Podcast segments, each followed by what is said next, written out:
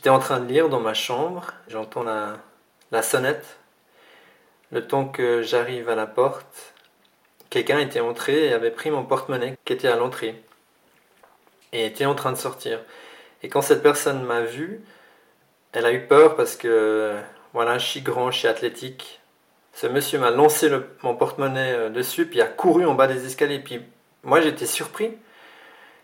Donc j'ai rien dit. Et quand elle a couru en bas des escaliers, j'ai dit Attendez Attendez Et elle a, couru très très très très vite.